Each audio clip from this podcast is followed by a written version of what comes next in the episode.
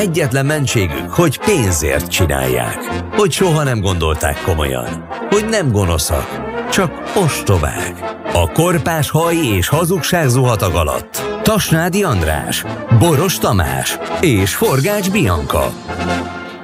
A munkácsi képviselőtestület végrehajtó bizottsága úgy döntött, hogy elbontja a munkácsi várban található turulmadár szobrot, és a helyére az ukrán állami címert állítja.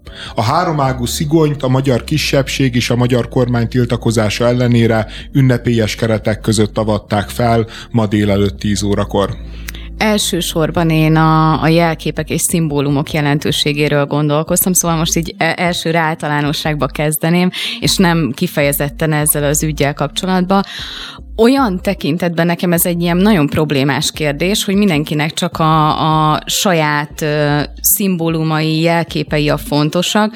Van egy rész, amit, ami hidegen hagyja az embereket, és ugye pont a jellemzően mások is csinálják ezt, de jellemzően a jobb oldala az, aki rendszeresen távolít el olyan jelképeket, ami, ami neki nem tetszik. Hát és Amerikában a baloldal. Rendben, most Európa... Köztéri szob- szobrokat, meg Európa nyugati részén is a baloldal. Most tehát éppen. Most jó, ny- nyilván, tehát, hogy ebbe szerintem nincsen semmi fajta különbség. Teljesen igazad van. Én most a magyar viszonylatokban egy picit benne ragadtam, ebben, ebben lehet igazság, de itt ma Magyarországon igazából az arról lehet hallani általában, hogy leszedik a szivárványzászlókat, stb. stb. És Összességében azon gondolkoztam, hogy ezek a jelképek és szimbólumok ö, oldják a feszültséget, hogy egy ilyen ö, olyan teret ad, hogy ki lehet élni olyan dolgokat, amiket amúgy nem a másik emberen tennél, vagy pedig pont, hogy szítják, és sajnos, ahogy gondolkoztam rajta, azt látom, hogy ezek inkább szítják a feszültséget, mint hogy egy ilyen, egy ilyen levezető funkciót látnának el. Megfosztják a történelmi szimbólumától ezeket a tárgyakat, és politikai szimbólumokká válnak, figurákká, hogy éppen most oda teszik, elveszik, áthelyezik. Ugye ez a Viktor Baloha azt mondta, hogy lehet, hogy majd egyszer vissza fog kerülni, ő semmi rossznak elrontója, ha változik a magyar hozzáállás, magyar politikai hozzáállás, akkor ugye bármi megtörténhet. Na most valaki vagy nagyon benyalja Orbán Viktor folyamatos pálfordulásait, hogy most éppen az ukránokkal van, éppen az oroszokkal van, ugye ezt a szélkakaskodást, vagy hát a, a saját politikai tőkéjét próbálja kovácsolni ebben a helyzetben, és szerintem nagyon egyértelmű a válasz. Pák Imre, aki Amerikában él, de korábban munkácson is élt, ő finanszírozta egyébként 2008-ban az obeliszket is, és magát a szobrot is. Ő jogi irányba terelni el ezt az egész történetet, mert az sem biztos, hogy ez nem az ő tulajdona, de ő beszélt arról, hogy ez egy magyar ellenes agresszív hozzáállás, ez akkor indult el, amikor a Balogaklán átvette Munkács városának a vezetését Andrei Baloga által. Akkor kezdődtek azok a folyamatok, amelyek még most sem fejeződtek be, de most kulminálódnak a turul leszedésével. Azért itt volt más ügy is, amit ő emleget. Például Munkács főutcáján állt egy Munkács Mihály melszobor, azt eltávolították, az nem volt ilyen nagy hír. Utána jött néhány utca, beleértve az apám után elnevezett Pák Sándor utca nevének megváltoztatását, illetve több magyar vonatkozású utcanevet változtattak olyan ukrán nevekre, amelyek viselői soha életükben Kárpátaljára még a lábukat sem tették be, mondta Pák Imre. Ez valóban egy folyamatnak a betetőzése. Tudtom, a 8,5 százalék munkácsnak magyar a lakosságnak, és egyre bátrabban tudják ezt megtenni. Az időzítés az nem biztos, hogy jó, nem csak a háború miatt, hanem mert az EU-ba pályázik Ukrajna, és komoly támogatásokat remél egyébként a nyugattól, és egy ilyen helyzetben ilyen feszültséget szítani lehet, hogy butaság. Hát szerintem több, mint butaság, de ö, ö, hogyha már a múltat megbirizgáljuk, akkor a szimbolikus szobor eltávolításokon, meg utcanév átkereszteléseken kívül azért emlékezzünk meg arról is, hogy fasiszta ukrán szabadcsapatok grasszáltak munkácson, magyar ellenes jelszavakat skandálva, felgyújtották a, a munkácsi magyar kisebbségnek valamilyen közösségi helyét, ismeretlen elkövetők, tehát nagyon-nagyon sok atrocitás és támadás érte a magyar kisebbséget az elmúlt években. Egyébként ez, ez is az egyik magyarázata annak, hogy, amin sokan megdöbbentünk, hogy miért nem volt a magyar közvélemény számára egy egyértelmű választás ebbe az orosz-ukrán konfliktusba, ahol nyilvánvalóan az oroszok az agresszorok, nyilvánvalóan az oroszok azok, akik ö, ö, megszegnek jogi és erkölcsi normák tömegeit, azért mert, mert az ukrán szélsőjobbnak folyamatosan célpontja volt a magyar kisebbség is, ami már csak azért is nevetséges, mert, mert Kárpátalján is jel, ma már elenyésző a magyarságnak, hát nem elenyésző, 10-15 százalék a magyarságnak a részaránya, tehát valójában egy nem létező fenyegetés ellen háborúznak ezek az arcok, és, és de nagyon-nagyon komolyan veszik magukat, különösen így, hogy a frontvonal tól, ahol tényleg kiállhatnának az ukrán nemzeti érdekekért, ahol harcolhatnának azért az ukrán nemzeti címerért, meg az ukrán szuverenitásért, attól ők jó messze vannak, és nem a frontra igyekeznek, hanem a turul szobrot kell nekik megsemmisíteniük, mert ez a hazafias kötelesség, véletlenül sem az országuk védelme, tehát hogy az egészben én nem a butaságot látom, hanem azt az ilyen igazán undorító, igazán igazán aljas ravaszkodásra, hogy ezek a szélsőjobboldali gazemberek nem kockáztatnak semmit, viszont a, a, azokat az értékeket, amikért elvileg egyébként Ukrajna is harcol ezeknek az értékeknek a nevében áll ellent az orosz agressziónak, az önrendelkezés, a szabadság, a szuverenitás nevében. Ezen értékek mentén támogatja egyébként Európa Ukrajnát. És, és ezeket az értékeket páros lábbal rúgják le, hogyha arról van szó. Tehát az, az egész az én, én nekem sok mindent megértek egy háborúban lévő országban. Nyilván a háborús pszichózis az borzasztó erős. Nyilván ennek vannak szélsőséges kisülései is, de az, hogy a magyar kisebbség ellen egy ilyen típusú ö, agresszió megtörténhetett, az egész egyszerűen ö, égbe kiáltó gazemberség, és a, és a legszomorúbb ebbe az, hogy hogy részben a magyar uh, kormány hibájából, uh, részben meg a nyugati világ szokott érdektelenségéből valójában ez visszhangtalan marad. Tehát valójában ezt me- megtehetik. De ez érthető. Ne- az érthető, hogy vízhangtalan marad. Magyarországon ugyan bekérettek magasrangú vezetőket, ugye Szijjártó Péter majd elbeszélget velük, és akkor lesz ennyi de ez a hintapolitika, amit te is említettél Oroszország és Ukrajna között, az ugye létező, viszont az, hogy az ukrán szélsőjobb miként vegzálja a magyarokat, ez egy huszadrangú indok érzésem szerint. Sokkal inkább ugye itt a fő indok az, hogy van egy nyugati narratíva, amit azért követni kell, és teljesen világos, hogy itt egy agresszor állammal állunk szemben, és háborús bűnöket követnek el, ugyanakkor gazdaságilag és egyéb okokból, amiket most még nem tudunk, aztán talán majd egyszer kiderül, ha az ügynökaktákat feltárják. Tehát be vagyunk ágyazva Oroszországba, és Oroszország szorít szorító ölelését élvezzük.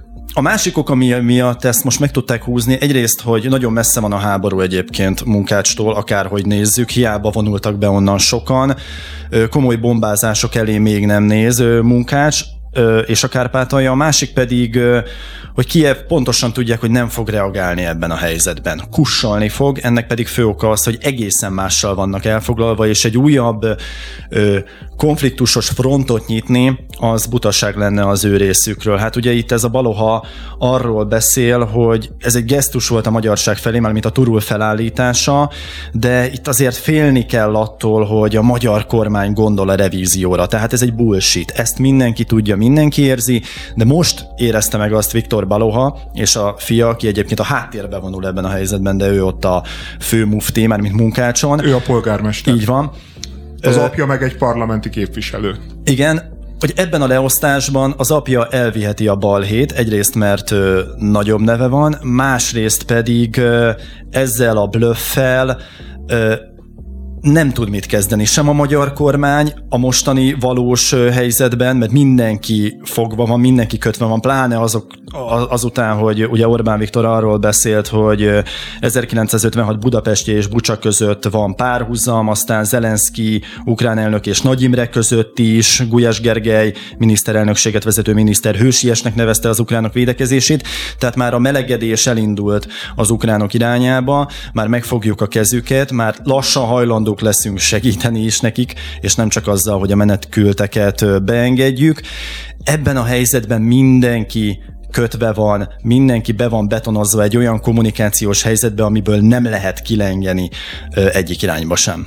Említetted, hogy a, a szélsőjobbnak a vegzálása a Kárpátalján az egy ilyen huszadrangú probléma, és szerintem pontosan ez a, ez a gond ezzel a az egész. politikában. Értem, Fontos. de amúgy szerintem ne haragudj, de a, a magyar közéletben is ez előbb tehát előbb töri át a, a, az embereknek a, a, a, az hozzáállását az, hogy most egy szimbólumot ö, leszettek, megrongáltak, mint az amúgy, ami szerintem a valós probléma, az, hogy a kárpátaljai magyarokat vegzálják a szélsőjobbosok. Tehát, hogy miért nem erről beszélgetünk, miért egy szoborról beszélgetünk, miért a szimbólumokról beszélgetünk, miért... Mert ez nem téma. Tehát ez nem érinti az emberek pénztárcáját, ha ezt a Fidesz és a mi hazánk tematizálja, akkor ez probléma. Egyébként pedig nem. De, ne, félreértettél, én nem a, a, azt hiányoltam, hogy a Fidesz ezt nem tematizálja, mert meg a mi hazánk, mert egyébként ők tematizálják, tehát hogy ilyen értelemben Persze. van vízhang. Ne, nekem a problémám az, hogy a nyugati szövetségesek részéről nincs vízhang. Nekem a, mm. azzal, azzal van problémám, hogy, hogy mint sokat szóra a történelembe, a magyar kisebbségek elleni atrocitás, az, az teljes közönnyel fog elfogadja a nyugati világ, és erre lehet, hogy magyarázat az, hogy Orbán Viktor személye meg politikája nem szimpatikus a nyugatnak, de lehet, hogy magyarázat, de ez nem felmentés. Tehát, hogyha ők komolyan gondolják ezeket az értékeket, komolyan gondolják, hogy azért kell harcolni Putyin ellen, mert hiszünk a szabadságba, hiszünk az egyén önrendelkezésébe, hiszünk a nyugati világ értékeibe, akkor, akkor a magyar kisebbséget pont azért kellene sokszorosan megmenteni, nem Orbán Viktor miatt, hanem pont Orbán Viktor ellenére, hogy ezzel is demonstrálják azt, hogy, hogy itt valami fontosabb dolog van, amikor egy kisebbség jogai sérülnek, mint amit kis stílű belpolitikai meg külpolitikai sérelmek indokolnak. Abszolút egyetértek veled. Orbán Viktornak a, a hibái, bűnei, amivel a nyugat nem ért egyet, nem ad indokot arra, hogy ezt elhallgassák, de ugyanúgy akkor ez fordítva is legyen igaz, hogy egy szélső jobboldali ukrán csoportnak a tettei nem, nem indokolják azt, hogy egy egész nemzetnek a pusztulását kívánjuk, és, és nagyjából ez van. Azért munkács polgármesterről beszélünk, bár abban teljesen igazad van egyébként, hogy maga a városi tanácsnak a többsége elítélte mindazt, ami történt. Tehát, hogy, hogy amikor úgy próbáljuk leegyszerűsíteni a helyzetet, hogy itt vannak az ukránok, akik magyar gyűlölőek, akkor azért azt látni kell, hogy valójában a többség az egyáltalán nem az. Egyáltalán nem így gondolkodik, nem helyeslik, de nyilvánvalóan van egy veszett radikális kisebbség, akivel szemben nem tudnak, vagy nem akarnak, vagy nem lehet fellépni.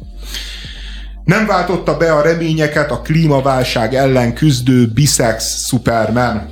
A történet szerint Clark Kent és Lois Lane fia, Jonathan, a klímaváltozás hatásai ellen küzd, menekültek kitoloncolása ellen harcol, és iskolai lövöldözéseket hiúsít meg. Greta Thunberg kedvenc szuperhése viszont a kasszáknál nem teljesített jól. A megjelenés honapjában az eladási toplisták 17. helyéig jutott, a negyedik rész viszont már csak az 55. helyre szorult. A DC Comics végül bejelentette, hogy a decemberi szám lesz az utolsó, melyel így véget ér a biszexuális Superman sorozat. Na hát én nem vagyok egy nagy képregény rajongó, így a DC és a Marvel univerzum tőlem egy picit távol el. Valószínűleg ez az oka annak, hogy én erről most hallottam először, hogy Superne, Supermannek van egy biszexuális fia, nem tudtam róla, de... Erről nagyon kevesen tudtak e, ez év szeptemberig. Titkolta, titkolta a házaspár sokáig, de aztán kiderült. Igen, de úgy derült ki, hogy a, a kormányközeli sajtó örvendezve jelentette be a hírt, hogy idáig tartott, egy évet húzott ki, és hogy hát sajnos el fogják törölni, illetve a, nem fogják teljesen eltörölni, mert a karaktert megtartják, ha jól értettem, és hogy ö, különböző más képregényekben meg fog jelenni. Ami nekem érdekes volt, hogy a, a karakter nem a szupergonoszok ellen hivatott küzdeni, hanem sokkal, sokkal földhöz a problémák. És amúgy nekem ez szimpatikus volt benne, éghajlatváltozás, iskolai lövöldözések ellen, és nekem ez egy picit ilyen, ilyen valóságosabbnak tűnik. Persze, hogy szuperhős képregényről van szó, ezt értem, de, de nekem egy picit ilyen emberközelibbnek tűnik ez. Ja, a bolygó kapitánya. Nem jutott eszetekbe? 90-es évekből a rajzfilm. Nagyon hasonló célokért küzd Superman jó, az, azért a bolygókapitány az egy, egy szimpatikus arc volt, tehát ez a bisex Superman, aki a vók kultúrának a, a különböző... Hát most tudod, hogy csak a biszexualitás a, a különbség a kettő között nagyjából. Nem, hát a, nem, nem, nem ezért. A mi, mi, migráció kapcsán én, én, ahogy emlékszem, a kapitánynak például nem volt álláspontja. Hát meg... akkor még nem volt probléma. Ja, nem akkor is probléma volt, de de, de akkor nem politizált ilyen durván. Én, én azon gondolkoztam, hogy a bisex Supermannek, aki ekkora környezetvédő, hogy mi lehet a szuperereje, és arra jöttem rá, hogy valószínűleg festményeket önt le krumpli levessel, és tudjátok, most a legutóbbi a, a, Van Gogh. a Van, de a Van Gogh kép óta volt még egy támadás, krumpli pürével öntöttek le egy monét. Tehát uh, itt mindig van valami hát fejlődés. Hát a, a forgalmat minden nap. A, a, a klímaváltozás elleni Igen. harcba, és, uh, és az egészben egyébként az a leg, legszomorúbb, hogy van ez a geek vagy kocka kultúra, amit így javarész 10-20 éves férfiak meg fiúk csinálnak. És, e, e, és, és egyébként ez egy kifejezetten liberális, kifejezetten toleráns közeg. Nyilván vannak szélsőséges incel csoportok is benne, nyilván van egy szélsőséges fegyvermánia is benne, tehát hogy, hogy van, vannak ilyen típusú szélsőségek is, de ne felejtsük el, hogy ez, ez a kultúra volt, amelyik például felemelte Lara Croftnak a karakterét, tehát hogy egy, amelyik tisztelgett egy, egy női szuperhős előtt. Ők azok, akik a Star Treknek, a, ami, ami a Star Trek ugye ennek a vók univerzumnak a bibliája. Tehát mi, minden, amiért ma a vókok harcoltak, az a, az a Star Trek által lett a tömegkultúrának a része. A Star Trek volt például az első televíziós produkció, ahol fehér és fekete ember csókolózhatott, és ez mind-mind-mind onnét jött, ebből a közegből. És ezt a közeget, ezeket a 10-20 éves, valójában legtöbbször liberális, nyitott, bár kicsit kocka, bár kicsit fu- furi figurákat át akarják nevelni. Át akarják nevelni, mert azt mondják, hogy ti nem vagytok jók így, ahogy vagytok,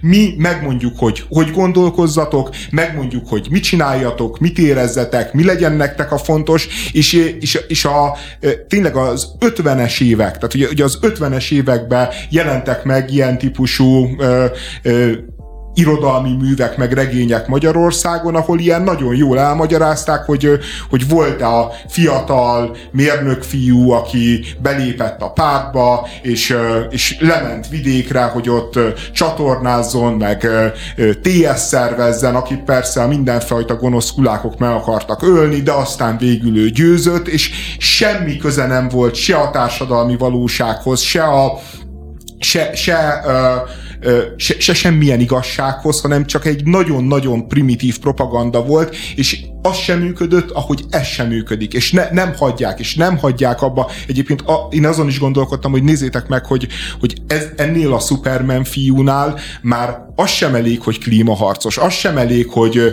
migrációpárti. Még biszexnek is kell lennie, úgy, hogy a, a, a Supermannek egyébként az egyik szuperereje, hogy a Superman a szupermonogám. A Superman, aki egy nagyon jóképű férfi, és csajozhatna a nap minden órájába, mint ahogy mondjuk vasember megteszi. De nem csajozik Lois ne, Hát nem, mert hát a Lois Lane, a Lois Lane a szerelmát nem csajozik vele, hanem a Lois Lane-nel járnak, és most már gyermekük is van. Ja, hogy nem lép félre, így érted. Ja, de persze, tehát nem váltok, hát monogám, tehát azért a monogámiába uh-huh. egy csaj okay, belefér, okay, okay. tehát hogy csak a sok csaj nem fér bele. És, és még ezt is meg kellett hamisítani, még ez is problémás, mert hát azért hogy néz ki, hogy a Superman az nem biszex Szörnyű. De Egyéb... hamisításról beszélsz, és ez egy új karakter, tehát hogyha most átírtak volna egy, egy karaktert, hogy akkor legyen biszexuális, ö, harcoljon a klímaváltozás ellen, akkor érteném a problémádat, de ez egy új karakter. Abban egyetértek veled, hogy valószínűleg túl lett tolva a bicikli. Mm, annyiban nem új karakter, hogy itt a, a Superman univerzumot ö, ö, újítják meg ezáltal. Tehát, hogy ennek két lehetősége van, vagy azt mondják, hogy egy párhuzamos univerzumban van egy másik Superman, aki biszex, vagy az, hogy a Supermannek van egy fia, de valójában ez mind ugyanaz a hős arhetipus, ami a Superman.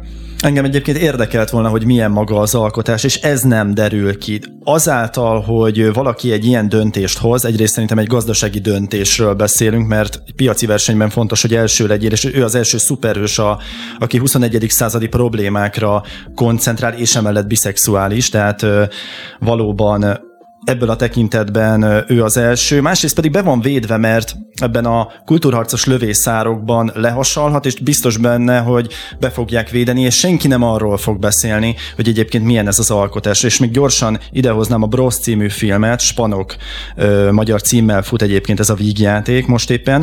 A kritikusok imádták, de a jegypénztáraknál eléggé elhasalt, és Billy Eichner írta magát a filmet, és egyben főszereplője is ennek.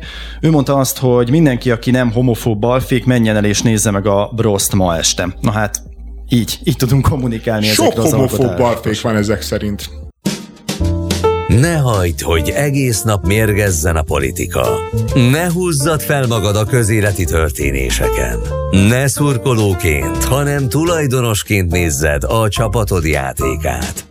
Tölts egy kis időt a bohóc karmai közt, ahol méregtelenítés, relaxáció és finom masszázs vár. Közéleti beszélgetések a megértés és a nyugalom hangján.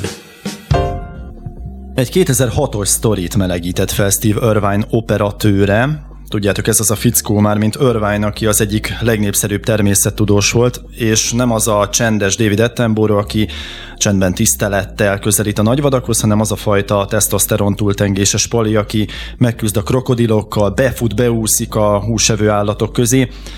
Ennek eset áldozatul 2006-ban, mármint egy rájának, amikor is az említett operatőr, aki éppen akkor filmezte az ismert természettudós törványt, akkor történt ez a támadás, hogy a tüskés rája megszúrta többször is a természettudóst, aki életét vesztette. Azt mondta az operatőr, hogy a felvételen, amit ő készített, az látszik, amint Irvine feláll a vízből és láthatóan vérzik, viszont ez a felvétel elveszett, mert az állítólagos egyetlen kópiát a felesége kapta meg, aki letörölte azt, az özvegy, ugye? De most Justin Lyons egy másik operatőr lehetséges, hogy mégis készítette egy másolatot erről, és az valahol kering, vagy az interneten, vagy valakinél elfekvőben. Egyébként azt mondta emberünk, hogy szerinte soha nem éri el a nyilvánosságot majd. Ez a felvétel viszont nagyon sokakat érdekel, és kutatják az internet bugyraiban is, hogy hol is lehet ez a cucc. Mi lehet ez a hír? Én azon gondolkodtam, hogy ez most valami hergelés, heccelés, vagy valami média hack. Mi lehet ez? Ez egy kicsit ilyen pseudo hír, hogy ha létezett ez a, vagy létezik ez a felvétel, akkor ez 15 évvel ezelőtt hír lett volna, ha létezik. Ha nem létezik, akkor 15 év ezelőtt se lett volna hír. Most, amikor 15 éve nincsen meg ez a felvétel, 16. vagy most már 16, ja. akkor, akkor már végképpen nem hír, és mégis ez ömlik egyébként nagyon-nagyon sok helyről az Indexen keresztül a híradó.hu-ról, és így én is ilyen döbbenten állok a jelenség előtt, hogy, hogy mi ez, ez miért lett fontos? Azért, mert az operatőr elmondta, hogy szerinte létezik ez a felvétel, tehát hogy azért értem, hogy, léte, hogy van a Szent Grál effektus, és hogy van egy hely, amiben Krisztus vérét gyűjtötték, és arról időről időre felmerülnek plegykák, akkor, akkor beindul az emberi fantázia, és arról szívesen beszélünk, de azért ez a felvétel, ahol meghal egy szerencsétlen ember, hogy mitől lenne a televíziózás szent grája, azt végképp nem értem. Nekem az az érdekes, hogy ugye az, hogy elkészült ez a felvétel, az senki nem vitatja, hogy ez volt, és az, hogy 16 évvel ezelőtt ez nem került ki ki körülbelül azonnal, miután ez a haláleset megtörtént. Nem tudom, ti hogy vagytok vele, nekem van egy olyan érzésem, hogyha ez ma történne, szerintem két órán belül fenn lenne a YouTube-on. Lehetséges, hogy így van, de ez, ez szerintem csak annak a függvénye, hogy van egy kellően gátlástalan ember a, a környéken, aki ebben megszimatolja az üzlet meg a pénz lehetőségét, és ez valószínűleg azért 2006-ban is így volt. Lehetséges, hogy biztos vagyok benne, hogy ez is szerepet játszik, de azért 16 év alatt annyit változott a, a, a tudatipar, hogy most már tényleg az, hogy kitenni olyan, olyan dolgokat a kirakatba, amire előtte nem volt példa, az ma teljesen normális szülést közvetíteni, nem tudom, és, és ugyanilyen ebből a tekintetből a halál is. Szerintem 16 évvel ezelőtt ez nem fért bele, de ma szerintem ez, ez, ez simán menne. Nem gyakoriak azért ezek a lefejezések, a nyilvános kivégzések, a háborús, véres jelenetek, amikor a különböző testrészek repkednek mindenféle irányba. A média a kapuőr szerepét talán ebben az egy esetben, de valamelyes teljesíti, vagy legalábbis nekem az az élményem, hogy azért tömegével nem esnek ránk ezek a felvételek. Nyilván a Dark Web-en ezek elérhetők nekem nincsenek ilyen felhasználó neveim és jelszavaim, hogy én ott ö,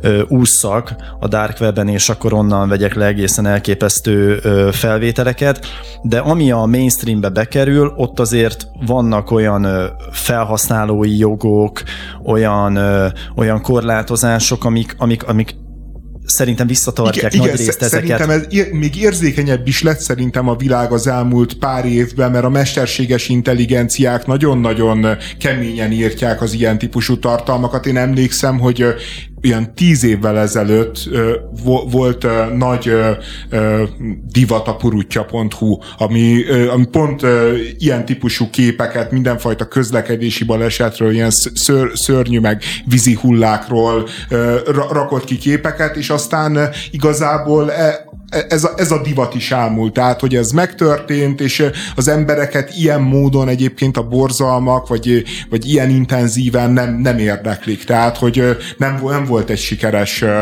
próbálkozás. Én, Mond csak. Én úgy tudom, hogy az esetről készült egy ilyen videó, amiben eljátszották gyakorlatilag uh-huh. ezt, a, ezt az esetet, és nagyon nagyot mentett. Azt szerintem nem igaz, hogy az emberek nem érdekli, az embereket nem érdekli, van egy réteg, aki írtózik ettől, meg soha nem nézné meg, de szerintem nagyon sok emberbe ott bujkál a kis ördög, hogy azért kíváncsi, hogy történt, stb. stb. Én erről nem vagyok meggyőződve, hogy ennek nem lett volna ö, nézettsége, illetve igény volt rá, és még egy dolog, dolog, ami, ami még hozzátesz ehhez a történethez, hogy, hogy ő kifejezetten szerette volna, hogy forogjon a kamera, és volt olyan, hogy az operatőrének azt mondta, hogy bármi történik, ha éppen a cápa falja fel, le ne tegye a kamerát. Teljesen őrült.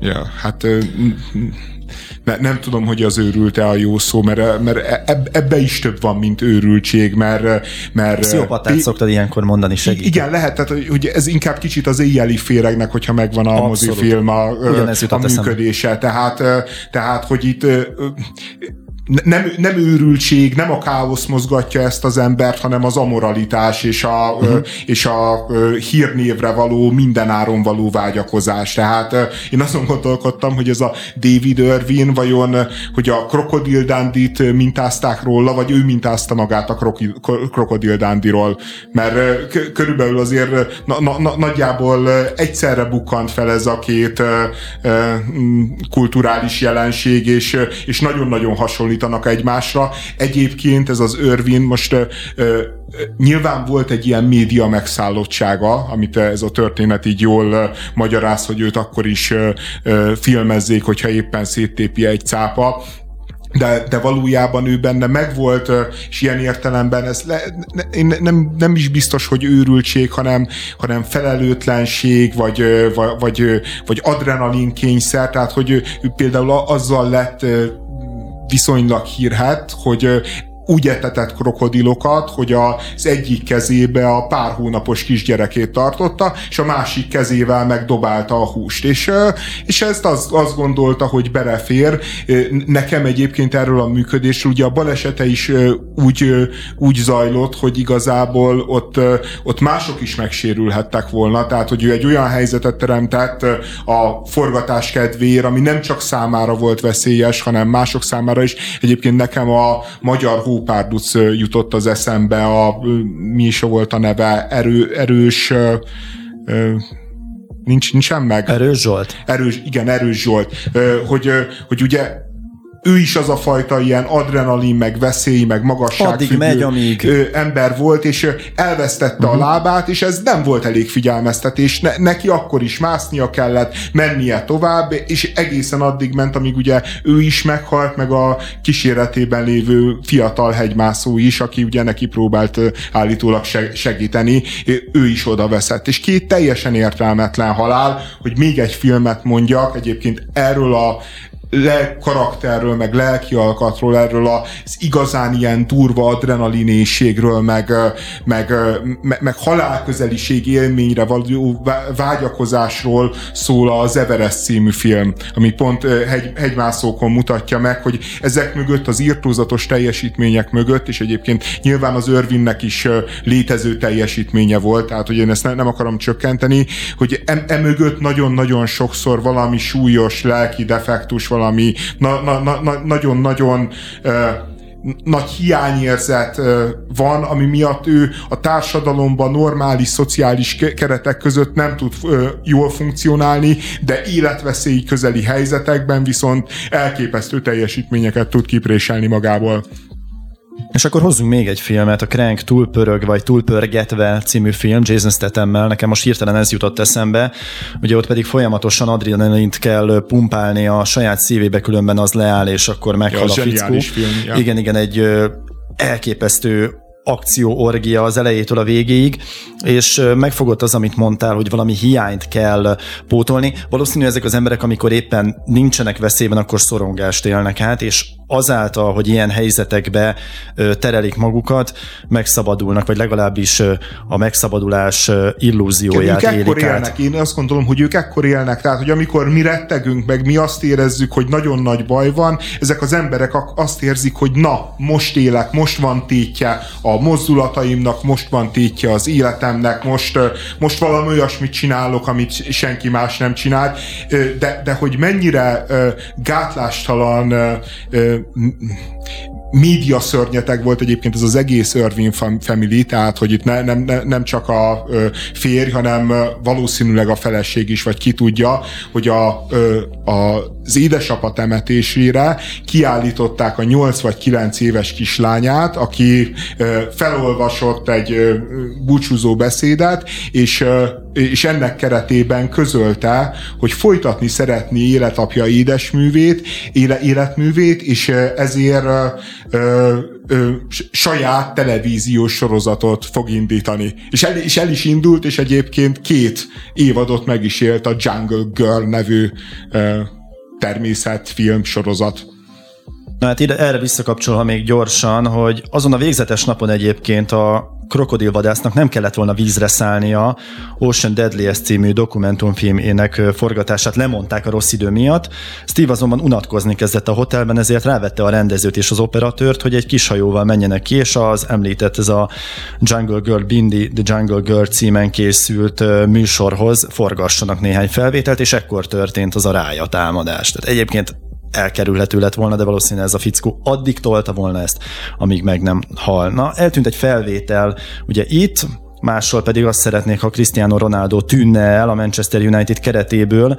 A szurkolók zöme örülne, ha a csapat környékéről is most már távozna a portugál, ugyanis a Tottenham elleni bajnokin a második félidőben hosszas melegítés után megtagadta, hogy pályára lépjen, sőt a lefújás előtt bement az öltözőbe, majd mielőtt a csapatársak visszatértek volna oda, ő már elautókázott a messzeségbe. Emiatt aztán a vezetőedző Erik Ten Hag kivágta a Chelsea elleni meccskeretből, pláne úgy, hogy még a büntetés sem úgy töltötte le, ahogy Erik Ten Hagék kiszabták rá. A U21-es csapat helyett amelyel edzenie kellett volna, egy személyes különedzést tartott magának, egyedül tréningezett.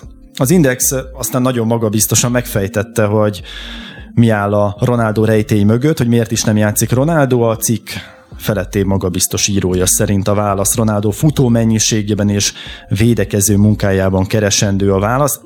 Egyébként az tény, hogy letámadásban nagyon gyenge, és Ten Hag az Ajaxnál és most a Manchester Unitednél is szereti ezt a magas pressinges letámadós játékot, és a helyen játszó Marcus Rashford ebben lényegesen jobb, sokkal többet fut, az is érdekes adat, ami egyébként ebben a cikkben nem szerepel, hogy kétszer kezdett az elmúlt időszakban Cristiano Ronaldo, ezen két meccsen futott a legkevesebbet a csapat, amikor pedig Marcus Rashford a pályán akkor pedig mindig túlfutják az ellenfelet, azért ez sem véletlen. Engem tényleg az a része érdekelne, mert az már teljesen világos és tény, hogy sokat árt a csapatnak.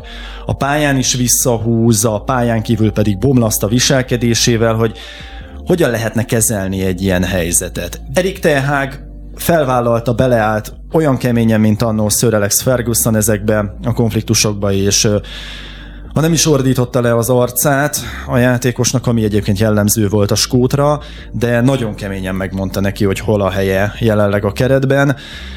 Ezt egyébként sokan üdvözölték, és a vezetőség is mögé állt.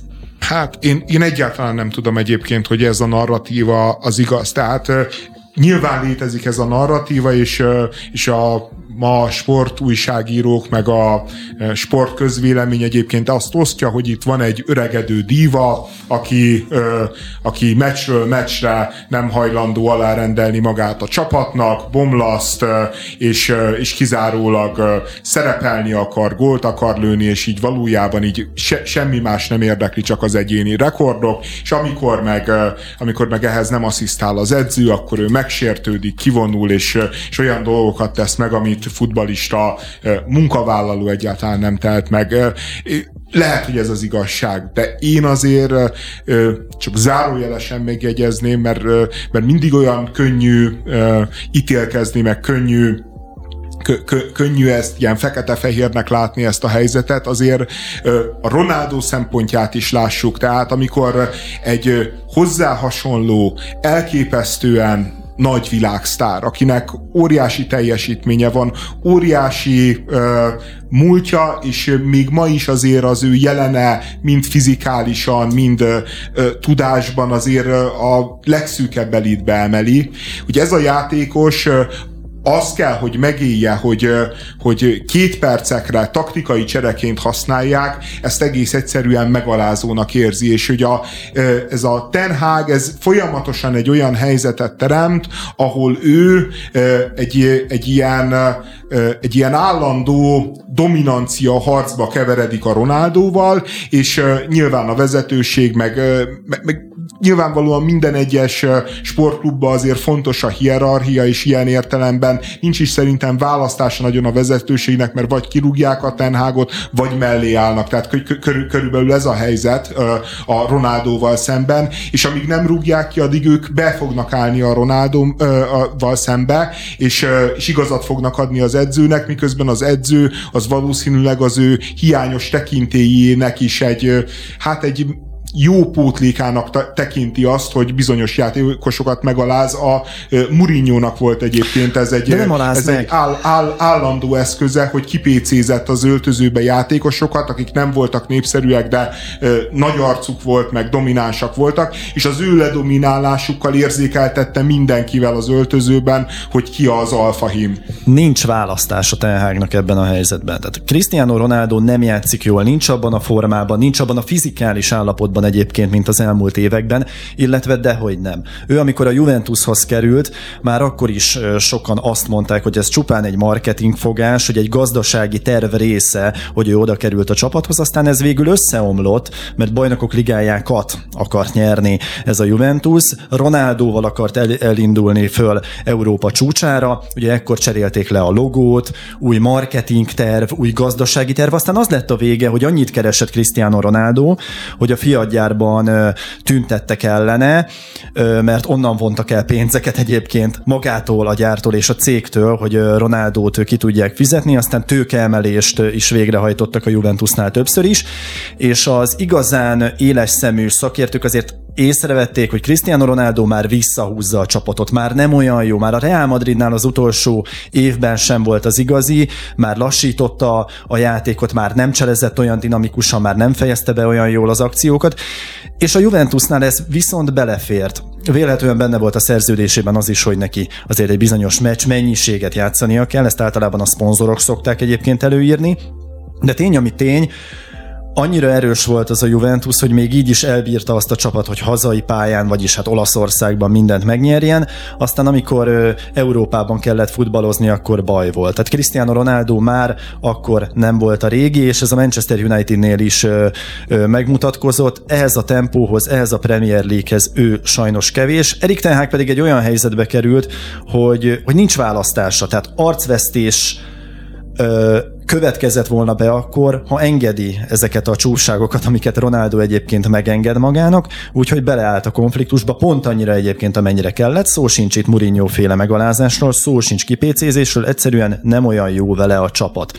Az, hogy egyébként ő ilyen módon visszaesett, az betudható annak, hogy a magabiztossága elkezdett repedezni. Ő egész karrierjében kezdő volt, egész karrierjében sikerek övezték a pályáját, és ugye nem régiben történt meg vele egy magánéleti tragédia, hogy elvesztette az egyik gyermekét, ö, állítólag depresszióba is esett, lelki segítséget kért többek között Jordan Petersontól, és ezt követően nem tudta kellően összeszedni magát. Én szerintem akkor szembesült először azzal Cristiano Ronaldo, hogy ő halandó, hogy van olyan dolog, amit nem tud befolyásolni a saját életében, a saját sorsában, a futballpályán már magára vette azt, az, azt a hatalmas egót, amiből következik egyfajta magabiztosság is, amivel a nehézségeken átlendült, itt viszont hiába a pénz, hiába a hírnév, hiába a több mint 700 gól, amit pályafutása során meglőtt, és hiába minden idők egyik legnagyobb játékosa meg annyi aranylabdával, egy halott gyermeket nem tud visszahozni. És gondolod, hogy ez a tragédia van ekkora kihatással a játékára, vagy amúgy, amúgy is. öregszik, kevésbé bírja, és, és vagy ez a kettőnek? Kettő a... együtt. Uh-huh. Nem tudom. Én, én ne, nekem egyébként azt gondolom, hogy ennek egy része mindenképpen az edző felelőssége. Tehát nyilvánvalóan, amikor van egy Ronaldo szintű játékosod, akkor egész egyszerűen a taktikát is rá kell alapozni. Tehát én, én, én, én, én ezeket a, hogy vége van, hogy, tehát, hogy a futball szurkolóknál ez a mondás, hogy vége van, jaj, az már nem alkalmas. Én emlékszem például mondjuk a Pirló kapcsán, hogy örömtüzeket gyűjtottak Milánóba, hogy végre elment a Pirlo, aki csak akadályozza, aki csak lassú, Azt, aztán jött elment a Juventushoz, jött egy olyan edző, aki értette, hogy mit tud a Pirlo, értette, hogy hogyan kell játszatni a Pirlót, és a Pirlóról kiderült, hogy még mindig világklasszis, még mindig meghatározó tud lenni, nyilván nem tőle kell elvárni azt, hogy, hogy 90 percet fusson sprintbe. Tehát én, én, én, én nem tudom, hogy ez így van-e, vagy nincsen így a Ronaldo kapcsán. Nyilván mindenkinél eljön az az életkor, amikor már nem tud úgy teljesíteni, vagy pszichésen létezhet olyan törés, ami után nem tud úgy teljesíteni, de a figura egyébként a annyiban tényleg kiemelkedő, hogy ő, ő tényleg egy terminátor, tényleg az edzésnek a megszállottja, tényleg egy fanatikus, tehát hogy, hogy lehet, hogy ő 37 éves, de az a test, az az izomzat, az biztos vagyok abba, hogy 20 éves emberekkel, vagy 20 éves élsportolókkal is kiállja a versenyt. Tehát én, én ilyen so, sommás véleményt, hogy most a Ronaldónak vége, én azért nem kockáztatnék meg, és szerintem egy nagyon-nagyon rossz edzői hozzáállás is így közelíteni egy ilyen ö, ö, szintű klasszishoz, még akkor is, hogyha nyilvánvalóan a Ronaldónak vannak személyiség problémái, nyilvánvalóan van egy csomó ö, visszataszító alűrje, de emellett van egy csomó dolog, amiben meg példaadó és példamutató sportember, tehát hogy, hogy, hogy azt gondolom, hogy ez mindig két személyes játék, tehát hogy amikor egy, egy sportoló ennyire nem találja a helyét, az, az legalább annyira a közegnek a hibája is kell, hogy legyen, mint az övé. Ten azért soha nem mondta azt, hogy Ronaldónak annyi. Ezt szögezzük le. A Pirló párhuzamról pedig én azért nem tartom szerencsésnek, mert Pirlót valóban leírták már akkor a kora miatt is, de neki kitalálhattak egy új posztot, ezt a mélységi irányítót, ahol valóban nem kellett annyit futni, és annyi évvel korábban tényleg a futballban kevesebbet kellett futni. Na most Ronaldót ugye védekező posztra nem tudott tenni egyedül, csatárban tudod őt használni, mert védekezésben ott okozza a legkisebb kárt. De meg nem is hajlandó mást játszani, hát hogy ő, ő neki a kapu előtt kell lennie. Hát igen, igen, igen, csak a Real Madridban ugye ott volt az a nagy hármas, ő nagyon szívesen játszott mondjuk annak a hármas támadó sornak, ugye Benzemával és Béllel, annak az egyik szélén, mert ott lendületből még tudott cselezni. Most már lendületből nem tud cselezni kb. senki mellett nem tud elmenni, talán mi hármunk mellett még sikerülne neki, de abban sem vagyok biztos, nagyon, mert én, nagyon könnyedén. Mert én ki tudom tenni a lábam úgy, hogy ő elessen. Sokat gyakoroltam futballpályafutásom során. Szóval középcsatár tud játszani, és nem igaz, hogy eddig nem építettek rá a csapatot, mert ezt a Juventusnál is megtették, és a Juventus nem működött azzal, hogy ráépítették a támadójátékot. A Manchester Unitednél is miután megérkezett, ezzel megpróbálkoztak, és már ez sem működik. Tehát vagy a futball fejlődik annyira dinamikusan, hogy, hogy lehagyja Cristiano Ronaldot, és ezt az avit taktikai stratégiát, ezt avit taktikát, hogy, hogy, hogy ráépíteni, egy emberre építeni egy csapatjátékot, másrészt kiszámíthatóvá válik így egy, egy együttes, és ugye harmadrészt pedig ez egy nagyon komoly pszichológiai nyomást okoz a fiatal játékosoknak, ismerjük Ronaldot milyen, hogyha nem kapja meg a labdát, miként tud cirkuszolni, és ezt a nyomást, ezt a pressinget non-stop érezték ezek a fiatal futbalisták, hogy viszik, vezetik a támadást, és hát a Ronaldo nagyon kéri a labdát, hát akkor egy Cristiano Ronaldónak azért illik oda passzolni a labdát, és akkor általában vége is volt az akciónak, amikor oda passzolták neki. Egyetlen mentségük, hogy pénzért csinálják. Hogy soha nem gondolták komolyan. Hogy nem gonoszak, csak ostobák. A korpás haj és hazugság zuhatag alatt. Tasnádi András, Boros Tamás és Forgács Bianca. Több nagyvállalat kísérletezik a négy napos munkahéttel jellemzően nyugaton, mondván, ha a munkavállalók kevésbé leterheltek, hatékonyabban tudják végezni a feladataikat. Most a magyar közigazgatásban is megjelenik a négy napos munkahét a Tatabányai Városházán.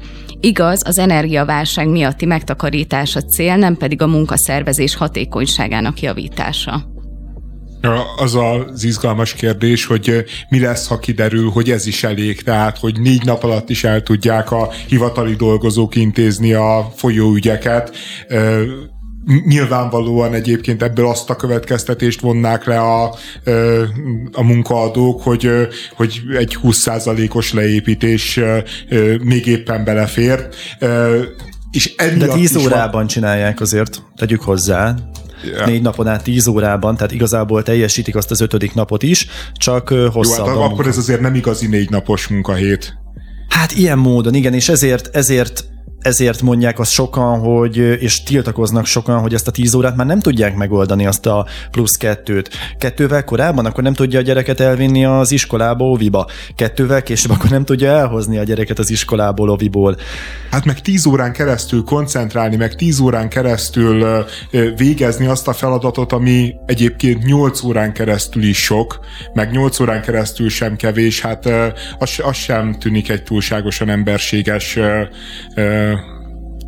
követelésnek. Pedig hosszú távon még vonzóvá is tehetné, hogyha nem tíz órába kéne csinálni a közférában történő munkavégzést, hogy csak négy napot kellene dolgozni. Jó, az, az nyilván vonzó, hogyha, hogyha egy, na, egy nappal kevesebbet kell dolgozni, de, de nyilván nem vonzó, hogyha ezt úgy, úgy kell, hogy, hogy napi tíz órás munkavállalással. Jó, jó én, én az egészet arra akartam kifuttatni, hogy valójában azért nem fog működni ez a négy napos munkahét, mert maguk a dolgozók se érdekeltek abban, hogy bebizonyítsák bebizonyítsák, hogy, hogy igazából ők Persze. négy nap alatt is végeznek azzal a feladattal. A bürokráciának van egy ilyen önfenntartó természete, a bürokráciával foglalkozó különböző elméleti művek, azok mindig megállapítják, hogy a bürokráciának az az alapvető jellegzetessége, hogy, hogy egy olyan organizmus, ami folyamatosan növekszik, folyamatosan növekszik, és folyamatosan ö, újabb és újabb funkciókkal igazolja a saját maga lét létezését. Tehát létrehoznak egy adóügyi osztályt, de utána már létre kell hozni egy adóügyi felügyeleti osztályt, és az adóügyi felügyeleti osztály fölé is kell majd valamilyen felügyeleti osztályt vagy csoportot létrehozni, mert, mert ez a bürokráciának a természetes, hogy gyártja az űrlapokat, gyártja a az elképesztő mennyiségű dokumentumot, és folyamatosan növekszik amikor elmondtad, hogy, hogy itt az amerikai vállalati példa jön Magyarországra át, hát az ugye az nagyon nem erről szól, hanem az arról szól, hogy azt mondja, hogy, hogy egész egyszerűen túl vannak terhelve az emberek, hogy a, az, hogy, hogy a hét napból mindössze kettő van pihenésre, az egész egyszerűen kevés, kevés regenerálódni, kevés arra, hogy hét elején úgy kezdesd a munkát, hogy már vágysz rá, hogy már akarod csinálni, és ez nyilván visszaut a produktivitásban, de szerintem mondjuk munkahelytől függően azért lehet igazság, de, de akkor sajnos a, a kényszer nem ezt a szemléletet ütötte át Tatabányán, hanem valami rosszabbat, ami most van. Abszolút, én is a, a kényszerhatás miatt gondolom, hogy ez biztosan nem fog működni. Eszembe jutott, amikor elkezdtük csinálni a home office-t a Covid időszak alatt, ott is nagyon-nagyon sok cég csak kényszerből kezdte el, tehát hogy amúgy meg nem volt rá. Igény, az valószínűleg volt a munkavállalók részéről, ugye értelemszerűen azokról a pozíciókról beszélünk, ahol ezt lehet csinálni, mert tudjuk, hogy nem mindegyik ilyen, de ott is az volt, hogy amint egy kis rés volt, hogy lehet visszamenni az irodába, olyan tempóba mentek vissza a multiknak a munkavállalói, hogy ez valami egészen elképesztő volt. Tehát ugyanezt látom itt is, hogy van egy... De ez csak bizonyos szakmákban igaz, tehát hogy én, én hallottam olyan szakmákat, ahol a home office az továbbra is nagyon népszerű, tehát hogy, hogy azok mentek, azok menekültek vissza, ahol család, gyerekek voltak otthon, és egész egyszerűen meg, megszűnt a szociális életük, és eközben meg egyébként olyan volt a munkavégzésnek mondjuk a keretrendszere, hogy folyamatosan nagyon keményen tudták őket ellenőrizni, hogy ott vannak-e a gép mellett, tényleg csinálják-e azt, amit csinálnak, tehát hogy valójában azzal szembesültek, hogy kikerülnek a munkahelyről, kikerülnek az irodából, és nem az, hogy, hogy nagyobb szabadságot kapnak, hanem kisebb szabadságot, mert különböző szoftverek meg emberek ellenőrzik őket, miközben a munkahelynek a szociális nyüzsgése, a plegykák, a... Kimegy a külön... egy cigire, egy kávé. Igen, a kávé, a cigiszünetek, amik, amik az valóban az élet súlya egyébként, az, az, az meg elmaradt. Tehát ezért menekültek vissza, de én beszéltem olyan könyvelővel, aki mondja, hogy egész egyszerűen például könyvelőt nem lehet találni, aki szívesen bejárna dolgozni, mert nyilvánvalóan a könyvelő az egy olyan állatfajta, hogyha ez nem sértő, amelyik egész egyszerűen jól érzi ma, ma, magát otthon, és, és az, hogy ő ott mit bérszámfejt, meg mit csinál, az, az abban neki nagy segítség, hogy szabadon oszthatja be az idejét. Arról emlékezzünk meg, hogy Tatabányán egészen elképesztő, és nagyon ritka, hogy bármit egyhangulag meg tudnak szavazni. Ez az önkormányzat érdemes tudni. Folyamatos csatározások, az intrikák, az átszerveződések, tehát egy, egy, egy olyan puskaporos hordón ülnek egyébként ott a képviselők, hogy nagyon nehéz az életük, és végre jött egy olyan ügy, ami mögé oda tudott mindenki állni, úgyhogy ez már mindenképpen megérdemel egy tapsot. A munkáltató részéről azért is rejtez veszélyeket, mert ha három napra eltűnik a munkavállaló, akkor ki tudja, hogy milyen állapotban jön vissza hétfőn, és itt most nem a tudatmódosító szerekre gondolok, te biztos igen, de miért két után? hanem elszokik a munkától, megérezte a, a szabad levegőt, Jaj, ne, annyira ne. lelazult, hogy... Nehogy hét, elengedjék hét, őket egy hét szabadságra. Hétfőn, hétfőn, hétfőn csak olyan dél körül tudja felvenni az üzemi hőmérsékletet, és onnantól tudja azt a produktivitást adni, amit elvár egyébként a, a munkáltató. A másik pedig, hogyha tíz nap illetve 10 órában dolgoznak négy napon keresztül, akkor az a péntek milyen? Az tényleg a rehab, hogy elfekszik az ágyban, infúziót rákötik, és akkor próbál magához térni az illetőt. Ez nem egy egyszerű sztori, tehát lehet, hogy az a három nap az akkor inkább már kettő, Európában egyébként kísérleteznek ezzel, Izlandon 2015 és 19 között hajtottak végre egy ilyen emberkísérletet, munkahét kísérletet hívjuk így 35-36 órás próbálkozásokkal, fizetéscsökkentés nélkül, és nagyon jó volt egyébként a visszajelzés, tehát hogy sikeresnek volt mondható, akkor az Egyesült Királyságban is ez megtörtént, Belgiumban önkéntesen választható a négy napos munkahét. Én azokkal értek egyet, akik azt mondják, hogy a piac szinte mindig kidolgozza a legoptimálisabb szerkezetet, ha ez egy elképesztően produktív és hatékonyságot növelő változás lenne, akkor én szerintem már meglépték volna, és itt azért ne felejtsük el, hogy a magyar munkamorál az talán még az amerikaihoz sem mérhető, de azzal, hogy megjelentek itt az ázsiai cégek, rögtön kiderült, hogy kanyarban nem vagyunk egyébként a, a munkamorál tekintetében, tehát itt dél-koreaiakkal azt gondolom ezt meg lehet csinálni, meg lehet csinálni Kínával, de a magyarokkal, akik aztán majd megpróbálnak erügyeskedni abból a tíz órából legalább kettőt, hármat, az lehet, hogy egy nehezebb feladat. Hát, szerintem ezek nagyon rossz sztereotípiák itt, attól függően, hogy Hát én abból indulok ki, amit fizet... tapasztaltam eddig, tudod, különböző munkahelyeken. Hát. Például itt a ti köröt, viccelek. Én, én szerintem meg ezek le, legtöbbször arról szólnak, hogy mennyire fizetik meg az ember. Nyilván Igen, Ázsiában, ahol, ahol a, a, a mindennapos megélhetésért kell küzdeni, ott sokkal többet ki lehet préselni az emberekből, de, de minél jobb ott is az élet, tehát már a kínai városi polgárság már azért nem olyan munkakörülményekre vágyik, mint amiket 20-30 évvel ezelőtt a szülei még elviseltek, tehát hogy ez egy, egyrészt egy folyamatosan változó dolog, másrészt meg... Dél-Koreában meg... például, bocs, egyre rosszabb.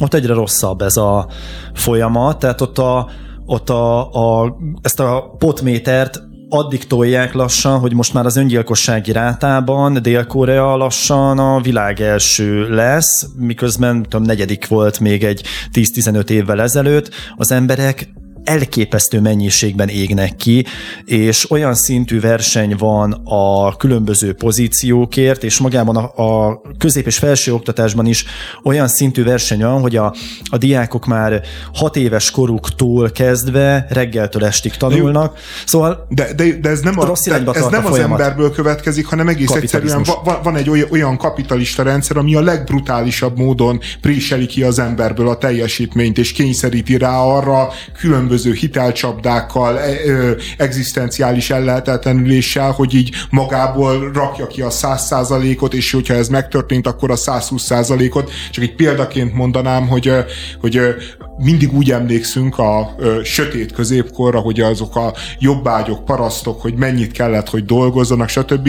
Vannak tudományos igényű összehasonlítások, hogy mennyit dolgozott a középkorban, mondjuk a 13. században egy, egy átlagos paraszt, és a átlagos jobbágy, átlagos földműves, elnézést, hogy ilyen politikailag korrekt módon szeretnék fogalmazni, és az jött ki, hogy egyébként jóval, de jóval kevesebbet, mint, mint a mai modern kor embere a 8 órás munkahetével, mert, mert annyi egyházi ünnep volt, a, annyi olyan szabadidő volt ugye a tél miatt, stb., hogy voltak nagyon intenzív szakaszok, a, amikor a földeken dolgozni kellett, de emellett normálisan volt idő a regenerálódásra, sőt, hát azt is mondják, hogy egyébként a munkavégzés a középkorban sem volt olyan, tehát hogy jóval rövidebb időt dolgoztak, I- ilyen összehasonlítások vannak, hogy valami 1700 óra egy hónapban, vagy egy évben, nem tudom én, a, a modern embernél körülbelül, a középkorban ugyanez le, körülbelül 200 órával kevesebb, de hogy ez a 200 óra különbség egyébként jóval több, mert, mert egész egyszerűen egy, egy ilyen teljesen más ritmusban csinálták mindazt, amit csináltak, sokkal kényelmesebben, sokkal nyugisabban, tehát a négy órás munkahétre való törekvés... Hát ott a földes úrnak termeltek, ez érthető de nem csak Nagy azért, részt. hanem mert, mert ez, ezt érezték normálisnak, meg emberi léptékűnek, és egyébként szerintem igazuk is volt, tehát, hogy ez a fajta törekvés jó, a probléma az, hogy még a robotika nem tartott, hogy, hogy ez működjön. Finnországban a kormánypárti és ellenzéki politikusok is támogatják, hogy kerítést építsenek az orosz határ egyes szakaszaira. Sanna Marin miniszterelnök és az összes nagyobb párt képviselői is megerősítették, hogy támogatják a finn határőrség által javasolt terveket. itt a, a szörnyűség az alapvető szörnyűség az az, hogy semmelyik Oroszországgal szomszédos NATO vagy EU ország, tehát se Finnország, se a balti országok, se a Lengyelország nem hajlandó menekültként elismerni és befogadni azokat az orosz fiatalokat, akik a kényszersorozás erről menekülnek Európa felé.